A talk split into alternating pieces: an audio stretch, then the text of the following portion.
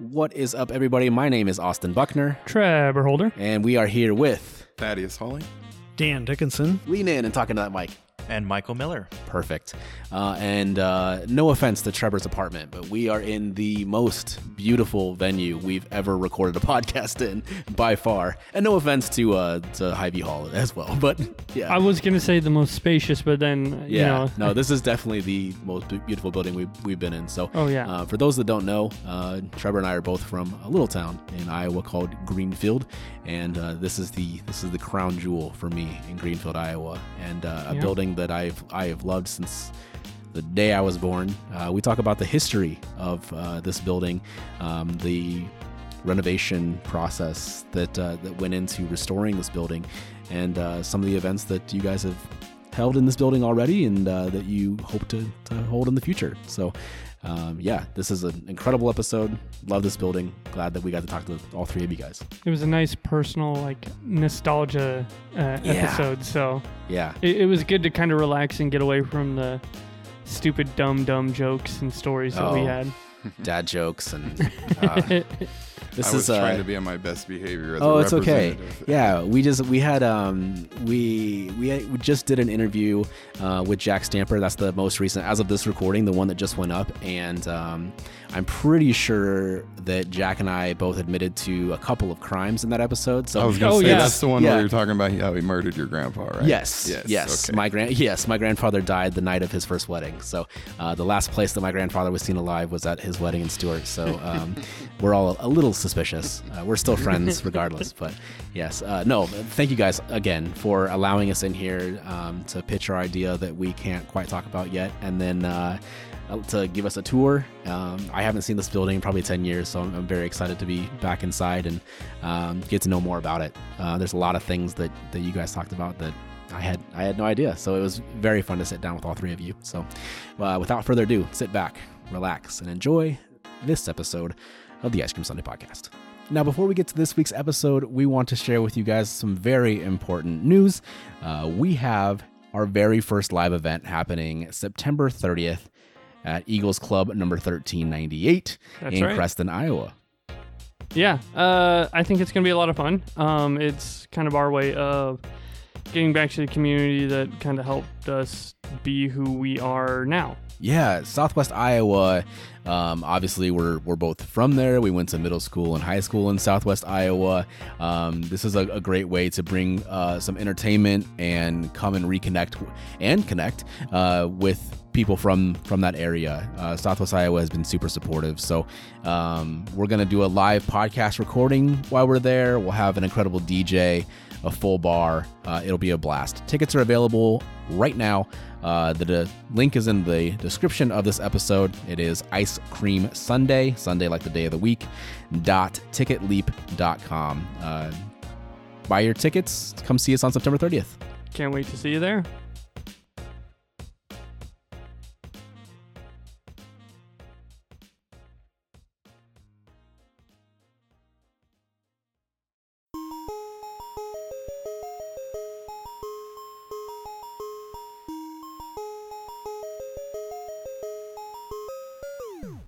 Mozzie made it.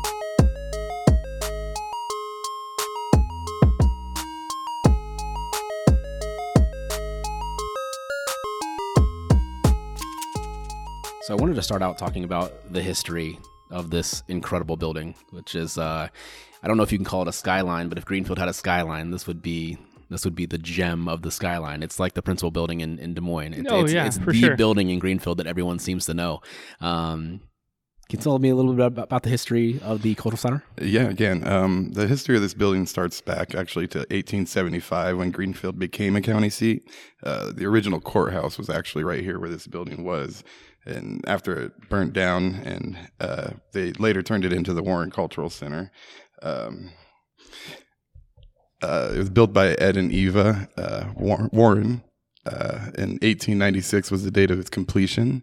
Uh, it was built on the site of the former Adair County Courthouse, which burnt down in the 1880s.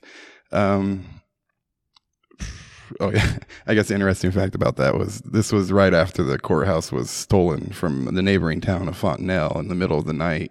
Uh, a bunch of people went over there and stole all the courthouse records, loaded them onto wagons, and brought them back to Greenfield. And so we are the county seat of Adair now. Um, and that would have been originally here on this site, and then moved next door. Um, yeah, so that's how the building was originally built. It was, I don't know if Dan can tell me what was the original one. I can't remember off the top. Was the dry goods store? Yes, the Warrens built it as their dry goods store and their living quarters upstairs, and also their opera house. Is I- obviously I, like you said that they left in the in the 20s in the 1920s so it's been you know almost 100 years or about 100 years since they they left greenfield um is much known about ed and eva um how they got here why they why they built this building why they built an opera house Well, I, Ed was in the business the business world. Uh, he worked for a time in Creston. I know uh, Eva was originally from Fontanelle, uh, so they got together, and uh, he uh, just was a very good businessman and wanted to have his own vis- business here on the square. So I believe he was on another in another store um, across the way and here on the square originally. Sure. I know it was, you know, an, an opera house uh, in name, but it, it- was it kind of like a community center or, or what, what was the use for this auditorium? Um, it was used for just about anything. Um, I, there've been talk that it was had cockfights up here, boxing, Oh, wow. uh, roller I- I- roller skating. Yeah, there. I can give you a good rundown Oh, on some of the things Go- that we've go for it. actually used this building for. So, starting in 1896, the original construction um, on the north of the Warren Block, excuse me. Uh, in 1897, the surface was covered for the sidewalk where we had walked under earlier, where you can have access to the basement. Um, let's see. In 1971, exterior brick brickwork was sandblasted, cleaned, and repointed, like we had recently done in the remodel. Uh, let's see, getting to what it was actually used for here. Uh, in 1897, Tracy McGuire ice cream uh, was a store down there. Yeah. the, that was in the west basement. On the first floor would have been the Warren Dry Goods Store. The, the Opera House Drugstore by Jim Leach ran that place. Uh, and the Hetherington, Hetherington block next door would have been a shaving parlor in the basement of it, and also a newspaper called The Democrat in January 1928 of 1897. Uh, let's see, going forward in time, Warren Dry Goods Stores was there until about 1910 when it became Coates and Boyd by Warren Dry. Oh, excuse me, Coates and Boyd bought Warren Dry Goods Store then. Uh, in 1913, it went back to Warren Dry Goods Store. Uh, in 1916, it was the Warren Dry Goods Store and groceries in the back, and the Dry Goods Store and McCrate or Van in the front. Um, let's see. It goes on to uh, Mary's Tea Room in the year 1921 or 22, excuse me. Uh, pool hall in 1922 was in the basement at one point. We had a bowling alley in the basement in 1959. That would explain how long it is. It's duck duck pin bowling. So Yeah, yeah. smaller pins and Yeah, smaller yeah. ball. Yeah. Uh, There some was, other there was, first- I'll just mention there were three lanes down there, and Oh, I've wow. heard that uh, you wanted to get on uh, Pud Curlin's lane because he would, besides what you got paid for setting pins, he would tip you a nickel every Oh. game. So and Make good money off of it. the most recently stuff we have in like the 1980s to 90s was uh, Turner's clothing store was in the first floor. Irene Starr was the manager, and on the Hetherington block was Mather's Pharmacy. Yep. And the basement has been used for storage and currently getting reused for other events. Um, we had a dance studio here for a short time in the 2000s, and yeah, Awesome. And you mentioned Mary, Mary's tea room, way back when. Uh, I believe that's referring to Mary Wise, who's the, who is the only black lady in town. And there is a Mary Wise room now in, in Hotel Greenfield. Yes. So I was going to mention that. Okay. So my, my grandma was in Knoxville and she was at the Hardee's in Knoxville. This would have been uh, earlier this week for a softball game in Sigourney. My cousin, I think, is a senior there and one of the best pitchers in the state. Um, shout out to Carly. Um, some man, I think his name, I think my grandma said his name was Alan Smith um, came up to her and said, "Hey, hey I see you have Adair County plate. So you happen to be from Greenfield?" And she said, "Yes." She said, "There's a picture in the old hotel um, of of this lady. I know where this is going. That's my that's my grandmother." um, and so yeah, just a kind of a small world story that you know. Um, my grandma was just, and then she, of course, explained that she used to live in the hotel when it was apartments on the second and third floor for a while. This would have been back in the late seventies, early eighties, maybe. So yeah, um, yeah, small world. Yep. But um, I also wanted to get into bringing this building back to its its original use, which was this auditorium used for events, um, basically being used as the, the the cultural set piece for for Greenfield. When did that process begin? Well, we had uh, gotten, uh, I guess, a, a local lady purchased the building. And it had sat, sat empty for quite some time. And this was about 96, I believe. And um, we had a, there was a meeting in town, and, and you could put your, your name on this this tablet. And I put my name down and it's kind of I've been here ever since. But it was basically we wanted to restore the building. We wanted to save the building.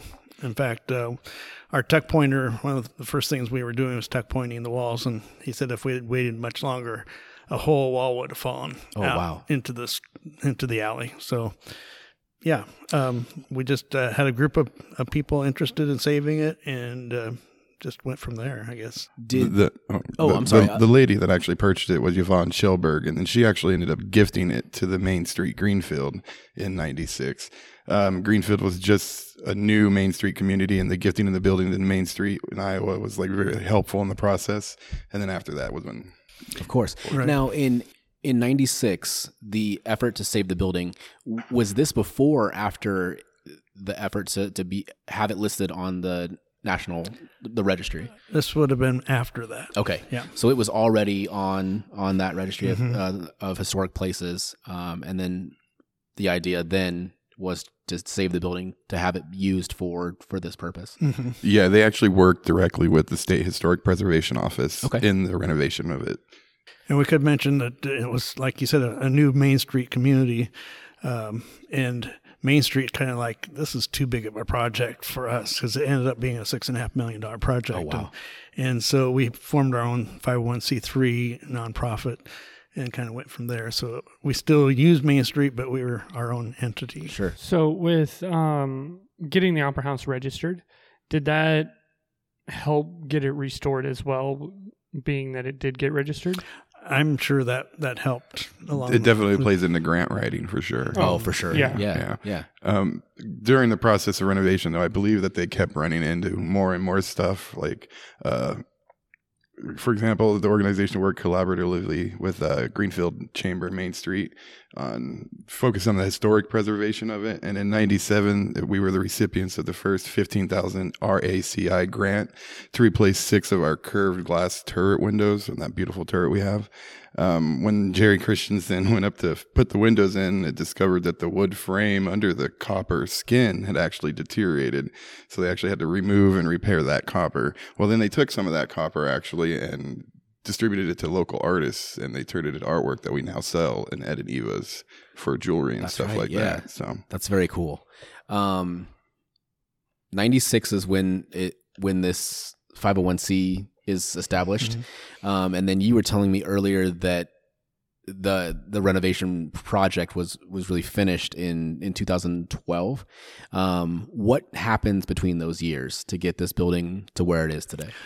Well, kind of at the first, we we had somebody on the board that was a really good grant writer. So we would we would she would write a, a grant, and we would get uh, matching funds and that sort of thing. So we'd do little little bits. Uh, we'd wanted to fix the roof uh, so it wouldn't leak in the roof anymore, and tuck pointing and that those things that you don't notice. Uh, this went on. We we got our first elevator put in, um, and then. Um, later on we had some people from the state were out here and they're like you notice he said first elevator. Yes, yes. yeah and then uh, the people said are you wanting to see this project finished in your lifetime do you want to see this finished and we're like well yeah but uh, said you need to think bigger so it we ended up going a different direction it was we did little things you know it was we used our money well and we got things done but it was we had to look bigger. So um, we took advantage of a lot of like Vision Iowa and and the uh, different state grants. We had uh, different governors. Uh, names of different parties on signs out in front, you know, during the process. Yeah. So, So this this building that we're in right now was this was the original like what you wanted to to renovate the the building that I know as Mather's Pharmacy that originally wasn't part of the correct. is that correct um, when did those buildings become acquired along with this project and wh- and what what was the process of going er, going into that and kind of making this uh, a much larger complex than Oh, I can't remember the date when we acquired the Hetherington block, but wouldn't they have been joined during the reconstruction? Isn't that when they added on the stuff to combine them all? It was before the final plans were, yeah, when we were. I kind of- was I was working as a as an intern at KSIB Radio. I got it. It, it was in May 2010. Sorry, That's what I thought When- because I was working as a as a intern at KSIB, and they sent me to a meeting that was out at the um, the golf course, the country club. Um, was there a company or uh, an LLC or something So- that was created called Adco or something? I don't have a name, but in 2010, the, the, the association here launched a 5.4 million dollar capital campaign to restore and rehabilitate the Opera House, House, Hetherington, and Taylor buildings too. Uh, the association lar- lar- leveraged private contributions with local, county, state, and federal grants and tax credits to successfully restore these buildings into a retail, dining, entertainment, lodging, and cultural arts venue. Yeah. named the Warren Cultural Center. And, and Yes. the ADCO you're referring to would be for the old ho- the hotel For the hotel, renovation. okay, yeah, perfect, yeah, okay, and and those were separate projects. Is that correct? and they were done about the same time. Yeah, so it, yeah. It kinda, I think that's where, like my grandma was talking about, she's like, I always get that confused that they're two separate projects because it seemed like the the hotel was renovated and the Olive Branch, uh, I- a building that I used to work at when I worked at the the Free Press, Mm-hmm. um, was all renovated right around the same time. So this this whole kind of city block just really came back to life all all at once, which was an incredible thing to see for someone that. Um, you know, has has lived in this community, grew up in this community, was born in this community, and then um, you know you've been here much longer than I have. So, um, speak to that. What what does it mean for you to to see all of your hard work and and everyone's hard work that's been a part of this project to see you know what it, what it is now?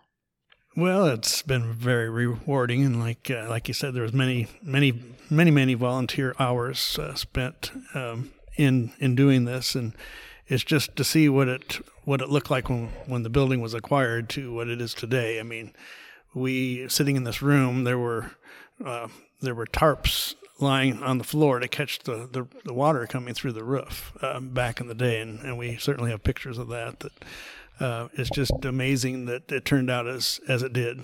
I'm very proud. Can you talk about the state that the building was in when you this would have been ninety six? Is that right? Uh, yes. Okay. Uh, well, there were big areas of the ceiling that the la- the plaster had fallen in. Um, there were lots of up in the attic.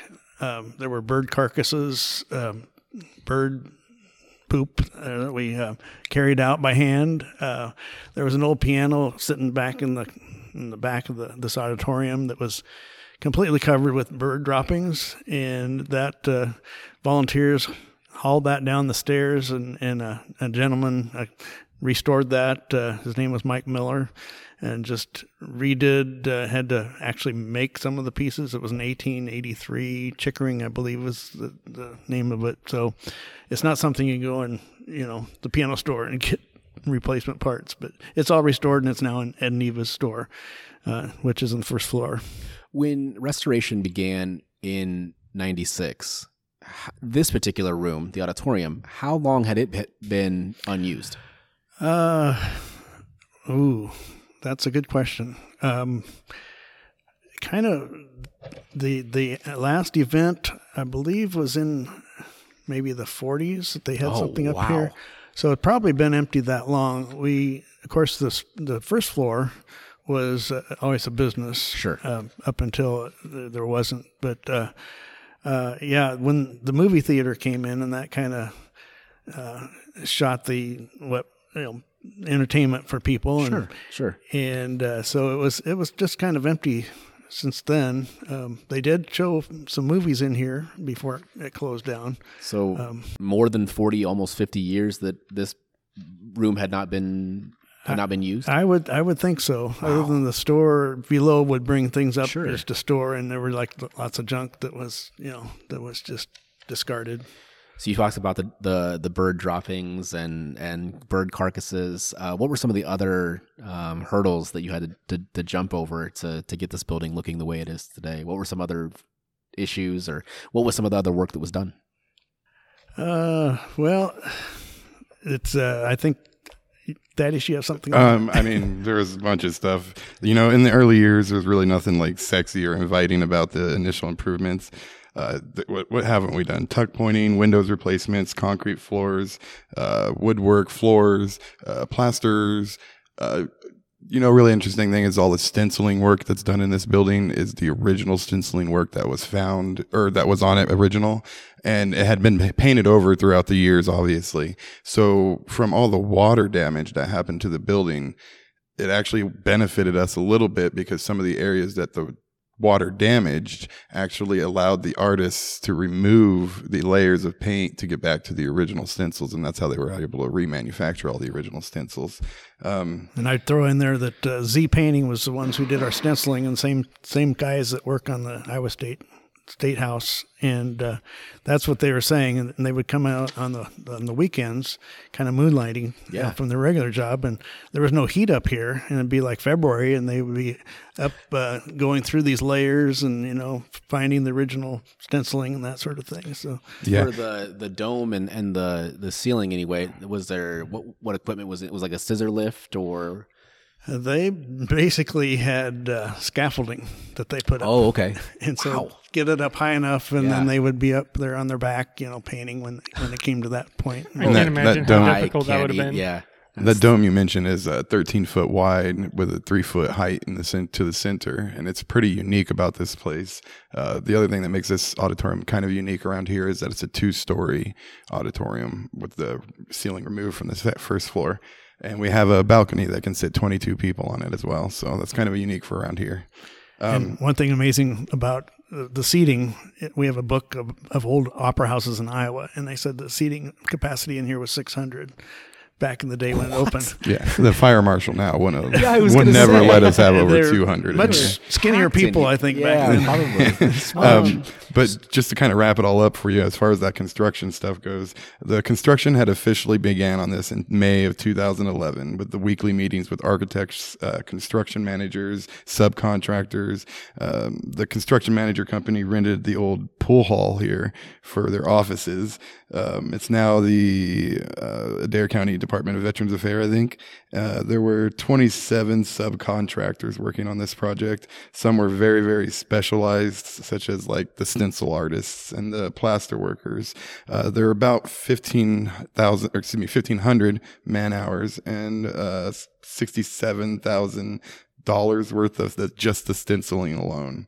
Uh, there's 21 patterns, different patterns in the auditorium, parlor, hallway, balcony, and only one is repeated. So yeah, that was kind of the general gist of what went into that part. Yeah, I wanted to talk a little bit more about the stenciling because when we had our tour before we recorded this this podcast, you had taken me to um, you know some of their their quarters and that sort of thing, and the stencils are all different in I every was room. just gonna bring that up. yeah, that's You know, something I don't know. Talking about the owner's room, Ed and Eva's original, where they would have lived. If you, when you were walking around in there, if you just look at like the attention to detail, there not only did they have those beautiful, unique stencils in every room, but the floors in every room Yes. was individually hand carved wood pieces laid We- down. we had specifically mentioned that and, and talked Yeah, about that when we were taking the tour. Like that was probably one of the coolest parts about that area. I can only imagine, you know, walking up on this place from the outside as an owner and building this place could have been had to be so you know filling with pride to be like, yeah, that's my skyline right there. yeah, But to have the rooms then on top of that look like they're living in just the lap of luxury had to be amazing. and we were told about um the plank floor- flooring because that was like one of the first like wall to wall carpeting as well. In the living room, yes. Yeah. Right off of the turret. turret. Now, did that extend to the turret as well, or was the turret uh hard floor? Uh, that's a good question. I think it was basically the same as that kind of floor Okay. was. Gotcha. So, interesting little thing about that turret that I've heard stories of is back in the good old days, back in the old old days, uh, when they would have events here and stuff like that. If you go up in that turret, so on our second floor, you can go in the turret, and then above it, one more floor, you can go in the turret. Well, then if you're on that in the Airbnb that we have, if you're in that room and you look up above you in the turret, there's a little hole cut out. And if you look up in there, there's actually a bench that goes all the way around the top of the turret. And from my understanding is that's where like the good old boys used to go and like they would have their cigars or hang out up there for a while and stuff Yeah. like that way back in the day. So I always thought that was kind of cool. Uh, when I was a kid, my grandpa used to tell me that he remembered when the turret uh, was still like the copper color. And uh, then I realized how old this building was. I was like, no, you, no, you didn't. No, you didn't. Um, You had also mentioned um, the movie Peacock Mm-hmm. uh, being filmed in that area as well. So Uh, yes, there, there was uh, w- the, what I mentioned. There was uh, the motel room scene was in there. yeah, Uh, I didn't tell you that in this space here, they had a reconstruction of the bank uh, room. Yep. It was the basement. It, it uh, in the movie, it looks like he's going downstairs into the basement of this bank, and that was that was constructed right right in this area. So they come in through this door down and in in that scene and. And the movie company, when they were done, they said, "Well, you want to just leave that here? You know, this was before this was, of course, all renovated. Sure. And we're like, uh, no, we can't have that here. That's not going to fit in. they into just our didn't plan. want to do the work to tear it That's back down. right. Yeah. So, this, this is a question I've always wanted to ask someone from Greenfield. So obviously, um, you know, we're we're known for Cold Turkey, the Dick Van Dyke movie, which is probably a little bit more family friendly than Peacock. Although I did have swear words in it that totally shocked some of the people in town. so when you when you I think you can you can show someone Cold Turkey and you can say, "Hey, this is this is filmed in Greenfield." Um, are you as proud of, of Peacock as you are of Cold Turkey? oh, I have a special place in my heart for cold turkey. I was actually in that movie. So Really? yeah, I was in the, the high school band was in the movie and I was a freshman in high school. And so, yeah, that's a whole nother podcast, but uh, So uh, a friend of mine um, who I had gone to school with here uh, told me a story about how his mom was in the movie as well, but they I believe they were filming a scene uh, in one of the stores, and uh, she had walked through because she didn't know, and so I think that's in the movie, or uh, uh, she at least got in the shot and realized what had happened and just immediately dipped back out. Well, it is, it's interesting because when you were living in that time, you could be walking through, you know, Yeah. there's, they're shooting things and they weren't quite as, I don't know if they were, you know, nowadays, I don't, I think they probably clear an area and say, Sure. you can't Yeah. be in here, but you, they could be shooting. And I've, I've saw like Norman Lear and Dick Van Dyke sitting over in the chairs, you know, in between takes and stuff like that. I remember That would have been really cool. I obviously was not alive when that movie was filmed in seven, 69. 69. 69. So 30 year anniversary, we had a big celebration for that movie. Dick Van Dyke was in town. It was huge. Two things I remember about that celebration. One, I was part of the the city tour that showed different locations where they filmed different scenes. Apparently there was a scene where like a mom shoved ice cream in a kid's face or something like that. That was me. That was me uh, in, in 99. My grandma shoved ice cream in my face probably every 30 minutes for many, many hours that day. Uh, the second thing I remember is there was a swing dance competition. Did I know how to swing dance? I sure did not. But I learned that day. And Morgan Abel and I, at 10 years old apiece, uh, won that swing dance competition. She still has the trophy. Look, I thought I could do swing dance when I saw Back to the Future, and I realized no, there's no way. Yeah. And it's Oh. kind of interesting to actually still have a little bit of Norman Lear here. He actually signed the back of our stage up here on the backstage, so you can go up and look at his signature. I there. was going to ask that. This it is the Norman Lear stage. Is that correct? Um, Well, that's okay. So that's an interesting story. So yes, ideally we would like to have called it the Norman Lear stage, and I believe it was called that for quite a while. Norman Lear Theater. or theater, that's right. excuse Okay. me, Norman Lear Theater. Um, but that came kind of with the idea that you know, like maybe Norman Lear would be interested in supporting the arts around here, and so we were hoping for some funds to come from that, but it never happened, and uh, tried reaching out to Norman Lear's foundation and stuff like that. So now we don't have it that anymore. But Norman Lear was here when we presented it to him. Yes. And and he made a comment like, "Oh, I thought maybe you were giving me the building." so we thought, well, maybe if we paid it off. Uh, The Ice Cream Sunday Podcast Theater. hey, we just got to work on it. Yeah, we we only got to sell a, a billion more T-shirts. Yeah. Um, It's once, just going to be the outline of like the opera house. Oh yeah, That'd be great. yeah. We'll, we'll just keep adding Podzilla But to instead the, of the turret, you have Yeah. the ice cream cone hanging off the side Yes. of the building. uh, so Yeah. I don't know if you saw the post. Oh, I did. Oh, yeah. I did. Okay, perfect. So uh, we're skipping ahead many many years here.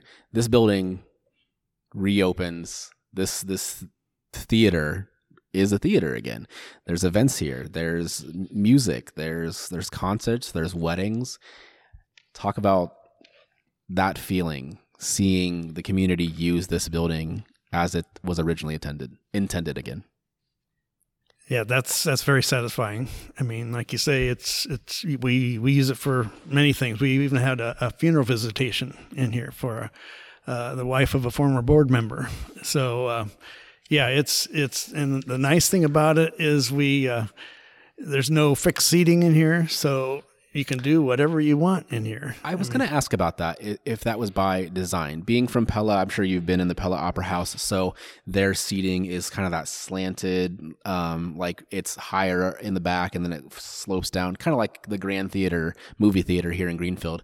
Um, was there origin was originally was there fixed seating in, in the theater or There, there was not. It Oh, was okay. always uh, movable seating, um, except possibly up in the, the balcony. I think where we, where we do have some seating like like they would have had back then. Okay. We have semi fixed seating in the balcony right now, so it's fixed seats that are just sitting there.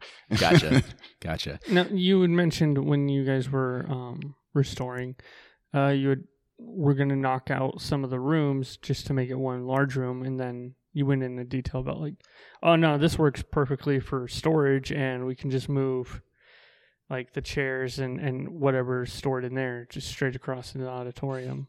Right. Uh, one of the the funding uh, venues we used was was the uh, historic tax credits, and so there are stipulations that you can't change certain things. Look, so what I was referring to is the um, there were these small rooms over in the Hetherington upstairs, and we couldn't like make one big meeting room or something in there. You had to keep it like it was. So Sure. there are certain things rules that you can't you can't do when you're using historic tax credits.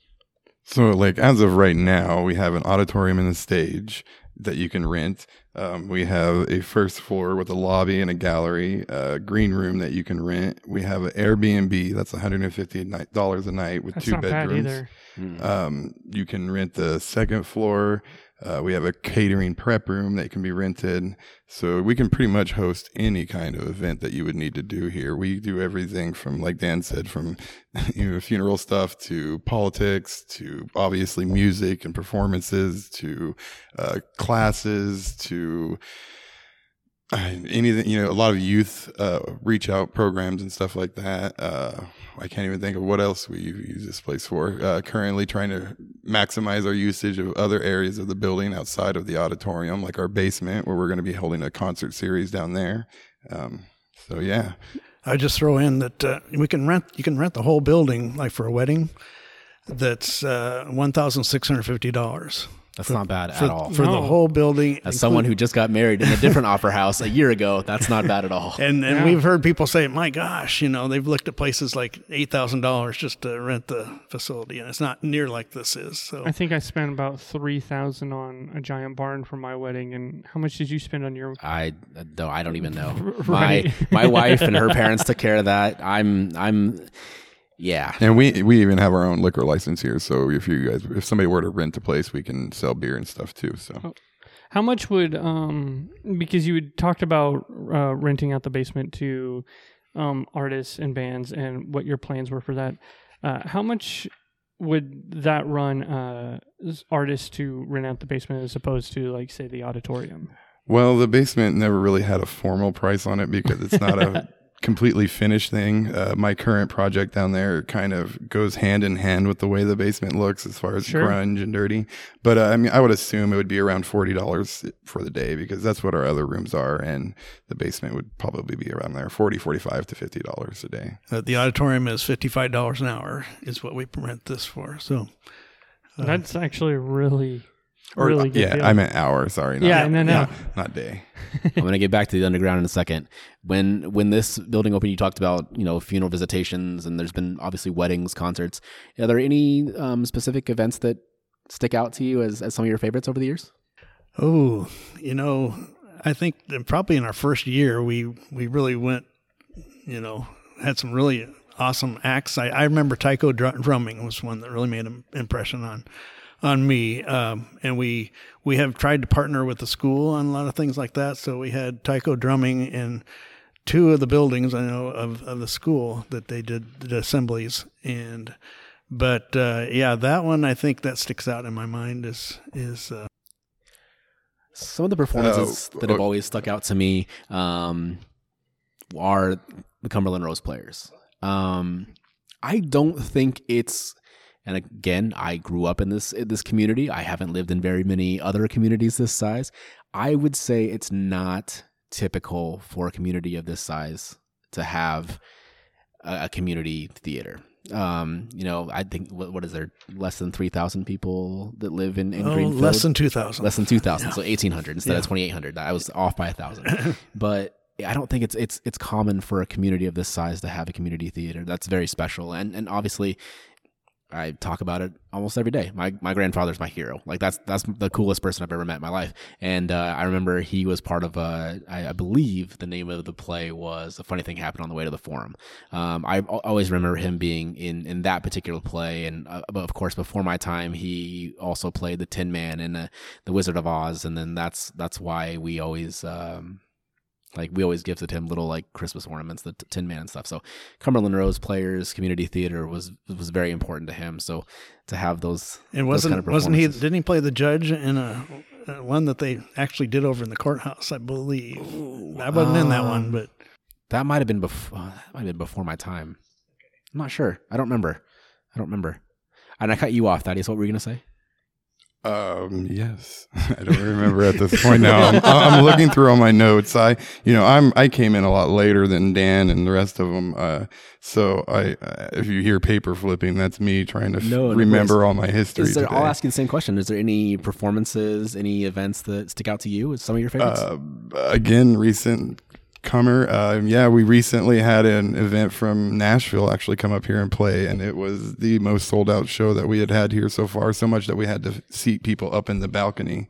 Um, I do know that from and they were called the. Uh, oh yeah, the David Graham and the Eskimo Brothers, and they were amazing, and we hope to have them back again sometime.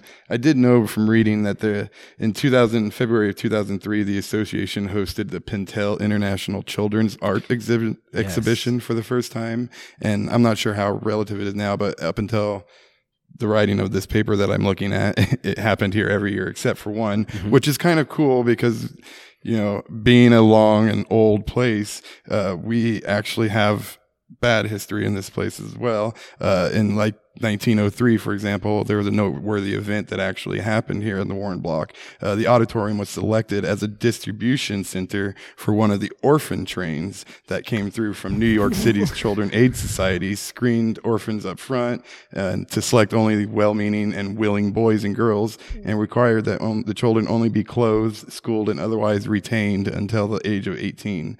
Uh, the local Wow. the local sponsoring committee included Edward Warren and others of Greenfield. So it's good that we can now give back to the community in a way that's not demeaning of children and taking advantage of them, but instead uplifting them and helping them th- succeed in life. Speaking of wild events that happened in this auditorium, maybe this is an urban legend. Maybe it did, it did happen. Was there a live bullet fired in this auditorium at one point? That is correct, Austin. it, Killing was, it. it was during a play, and it was up on stage, and uh, they didn't know they had live ammunition in there, I guess. But uh, yeah, They pulled a Baldwin. um, I wanted to get back to the underground because this, uh, if I if I my calendar is correct, this should come out like the first Sunday in August. I know you have an event coming up on August 26th um, in the basement of the cultural center. Uh, I- it's a concert series called The Underground. You'll talk a little bit about Correct, that and, and kind of what your uh, your vision is with that. Uh, well, my ultimate vision would be a NPR tiny desk style, bare bones, MTV Unplugged. in, Yeah. MTV unplugged, just you know get down to the basics. Uh, really, what it is is we had an empty basement sitting there. And I want to make this place work and I want to try to make money for it. We have a bunch of youth around here that don't really have a lot of stuff to do. And we do a lot of shows. we do a lot of shows around, you know, upstairs here, but we need to get some more shows that are more towards the youth and uh the upstairs has kind of got you know the everybody knows like oh that's where all the old people go to watch you know dolly parton sing-alongs or elvis presley impersonators uh so we have this grungy yet I don't, I don't remember Dolly Parton being here yet. I, I, it was just a name. I'm sorry, generational name that I thought of at the time. Um, uh, we have this basement that's just perfect for an underground garage style, uh, atmosphere show. And, uh, so what we're going to do is really interesting. You can actually enter the building from the outside, walking underneath this square. And it's kind of unique. So that's where we get the underground idea so cool. from. Uh, uh, yeah, to be a 12 and under would be free $5 tickets uh, at the door cash only uh, it's going to be three bands that i hope uh, we have two for sure uh, i'm not going to say any names yet because i want to get them all Sure.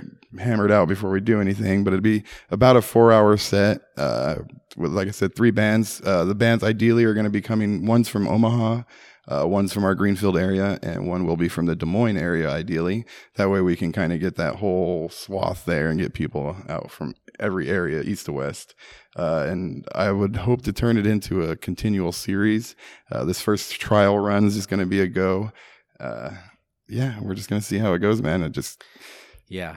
The feedback that I've seen from all the other little metalhead dorks in this town, uh, they they love it. Yeah. So uh, and uh, all my friends and my wife included are all metalheads. They all only wear black. I'm the only one who listens to John Prine and Todd Snider. So this isn't really my forte, but and going forward, the underground won't always be metal per se. Uh, it, uh, ideally, I'll do all sorts of genres because I want to get all sorts of ages in here and stuff. Uh, but yeah, the, the first show is obviously metal because that's just who I have access to, and it's a good opening show for what I want the theme you- of the place to be. did you say all sorts of ages? I thought you said all sorts of Asians, and I'm like, I'll be there. Oh. I mean, I I'll- be there. I'll take Asians too, man. yes, you'll have one Laotian there. All right. Get uh, get the Who in there. uh, now you you went into detail, and what what kind of excites me about the uh, the underground is like when we went down there and and toured it and checked it out. Uh, you went into detail about how everything was going to be laid out, like where the stage was, where um, merch was going to be, uh, a seating area, mosh, um, and even like where the alcohol sale was going to be. And what I enjoyed most about it was the fact that like you've clearly put a lot of thought and effort and care into like trying to make it work as best as possible. Yeah, absolutely. And we also want to make sure that it's as safe as possible too. So uh, I have plenty of volunteers that'll be there to help out with keeping an eye on the place. Uh, when you come in, actually, you will be ID'd immediately.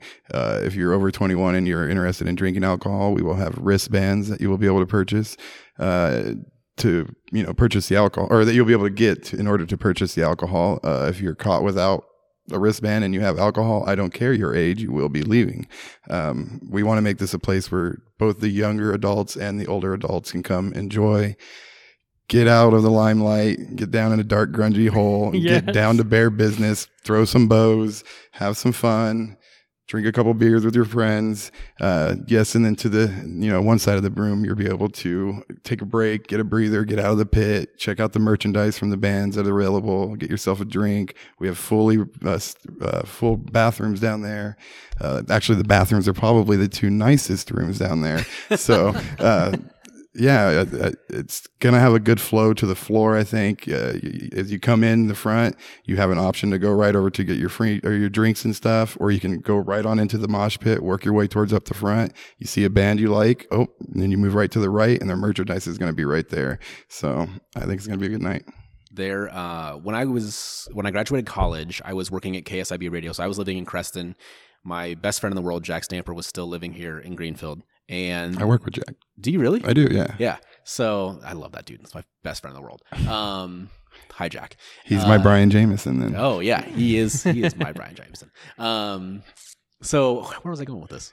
Oh he so the, there was a uh was a welding company or a pallet building building that came open um, in 2011. It's on Jackson Street, I think, maybe. But anyway, it's this big warehouse building here in town, and uh, Across from the post office. Yes, yes. So for for a cool ninety thousand dollars, we could have bought that building. And this is this is the very idea that we had was like, it's it's it's not heated. It's not you know there's no air conditioning. It's just a grimy, just a big building with a concrete floor. We're gonna put a stage in it, and we're just gonna we're gonna bring the music that we love to Greenfield. This is the idea that we had. Um, we actually toured the basement to do something like this and to see that very idea come to fruition and then to have the first concert be the kind of music that we would have booked 12 years ago um very very cool very very cool so uh i i know jack is excited for it he's one of the metalhead nerds that i'm talking about so Well, I mean, there's so many of you guys around here. yeah So Yeah. I blame Slipknot mostly. oh Yeah. a 100% We don't have anything else to do. Uh, you know, just so you know, there is the bar for sale now in here in Greenfield. So if maybe me, you, Jack, Brian, it's only three hundred and twenty-five thousand dollars. You know, maybe we can just think about it. You know, you got fans. that is that's more than my buy house. shirts, people. Buy shirts. Yeah, I know, right? yeah. What were we talking about? We were talking about on uh we were talking about buying something and I was like, we'd only need to sell like seven million stickers. Wasn't it? I don't remember what it Wasn't it it was. an office space or Yeah, studio space or something. something like that? yeah. I, I almost said your your grandma's place. but- I have been trying to convince my grandmother to keep our home on Grant Street in the family. She's wanting to sell it and I was like, perfect, sell it to me and we'll turn it into something. Uh, even you know, even if it's just like a rental or something, I just want to keep it in the family. There's so there's too many memories there to throw it away to some other family. No offense to anyone else that might be interested in buying it, but I, I want it. So, events for the future, other than um, the underground. What are some other events that are are coming up that people can look forward to?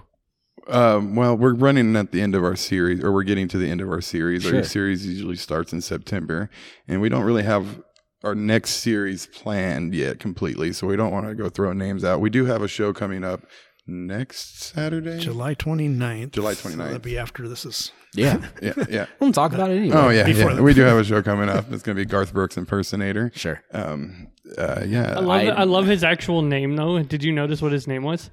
It's Jeff Gordon. yeah. Is yeah. it really? It is. Yeah. Oh, that's incredible. I thought I thought it was like a, a Jeff Gordon and Garth Brooks impersonator. I was just like, man, that's the wild. thing that I love is that I have like I have just as many friends that are excited about Garth Brooks that I do about metal. Oh well, that's good to concerts. hear. Yeah, that's good to yeah.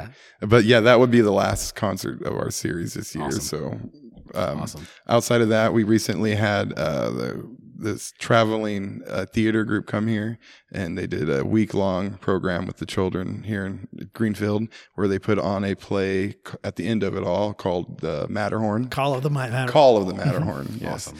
And that was really, really successful. Um, again, before that, we had that Nashville band. That was a really successful time this year. We have a good variety of things. Uh, we had a guy who did Churchill. We got a guy who did Abraham Lincoln. We had a, a couple who travel around in a old converted school bus who does like a indie indie type music and uh, cover that was a cover band we did out of Des Moines. Um, So, So- currently we have Dan Dickinson, Michael Miller, Ryan Stonebreaker, Nancy Queck, and Thaddeus Hawley, me, uh, on the board. Oh, and, and, and Doug Armstrong, one of our new, our newest, sorry, uh, excuse me, our newest one and one of our most wonderful ones, Doug Armstrong. Uh, the, three of them joined the board this year, last year, two last year and one this year. So that's really good movement for us going forward. Um, I want to continue that. Uh, Michael is, you know, uh, the younger one, one of the younger ones. So it's good that we're finally getting some younger people on the board with us. Uh, we'd love to get somebody such as yourself on the board going forward. I will be here. Hint, hint. Yeah. Is there a, is there a limit to the number of board members Actually, you can have? we are running under what we're supposed Oh. to have right now. I will be So- there. So yeah, Yeah. Uh, we meet once every or once every Wednesday, not literally, once every month on Wednesdays usually. Perfect. and we usually keep them to about an hour. Uh, and they're open to public. By the way, if anybody from the public ever has any good ideas or anything that they'd like to see, I wondered about that because come to our board meetings, pitch them to us. yeah, we came we came to pitch our, our silly little idea, and then I was like, am I supposed to be listening to all of this confidential information? So- Uh, No, it's all public information, man. This is a nonprofit. You know, this is about the public. You know, I uh, I believe that what makes a society work is the people that don't get talked about. You know, everybody knows about the firefighters. Everybody knows about the cops and the the fi- you know. People don't know about the soccer coach that you know keeps that soccer team going. People don't know about the Dan Dickinsons that take every picture of every event of everything. You know, those are the heroes. my- People don't know about the people donating half of their income to an opera house, you know, to keep it funded because they want to, you know, they believe in the the uh, I- meaning behind it. love staying connected to my hometown. And for that, Dan, you are one of my favorite Facebook friends because I see photos of all of the sports and all of the events. And yeah, it's awesome. Dan's a hero. I, Uh, you know. well, I would I would say you know, we- we we are a volunteer board. Um, we don't have a director presently, and so everybody does their thing. Like Michael's our IT guy; he's amazing. Thaddeus is our guy for about anything, and uh, we just all have kind of our own roles. But uh, yeah, we welcome anybody who uh, can help us out. anyway. Absolutely. Yeah. I have uh I have some crazy band connections from the Des Moines area that uh, I could I could bring to the table. And I just want to see this place succeed. Absolutely. Uh, bands, um, art, artists, uh,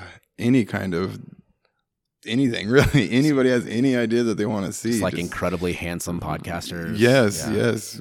Reoccurring podcasts from here. Yes. Yeah. Um someday. Someday we'll be on that stage. But uh, is there any other uh, any other stories, anything that we didn't ask about that you guys really wanted to talk about that you'd want the public to know about the cultural center? Um, just like as I was saying, we are a 501c3. We are always looking for funding, uh, assistance, donations. You, it's tax deductible. Um, we have Ed and Eva's gift store. If you're wanting to donate and help out, but you don't really have the money to just donate, when Christmas rolls around or birthday presents roll around, come on in our shop. We have delicious uh, salts and oils to cook with that I actually I use myself. They have a blood orange uh, olive oil that's really good to That use for cooking with. Um, Even dog treats. dog treats. My I get my I, I think I buy all the dog treats actually. my dog gets fatter because of them. Uh, there's just a little of everything in there, quite honestly. Like I said, and it's a way to support us and help continue on. Continuing on the the march of progress that we have here at the Warren Cultural Center. So where uh, where can people go if they do want to donate? Well, if you just go to warrenculturalcenter.com, that's our website. We do have Facebook presence. Uh, we certainly would take uh, a check in the mail, uh, but there's a phone. There's a phone number there if they want to call and leave a message about something. Uh, our address here is 154 Public Square, um, Greenfield, Iowa 50849. So, but uh, yeah, we just like to hear from you know suggestions or, or anything. Of course, we'd love the money, but uh, you know we we would take we, we would And we're also any. always looking for volunteers too. So myself, you know, I was a young father growing up. I didn't have a lot of money, and even to this day, I still struggle. So the way I give back more than being able to donate money to this place is by becoming the president of the place and doing what I can with all my volunteer time.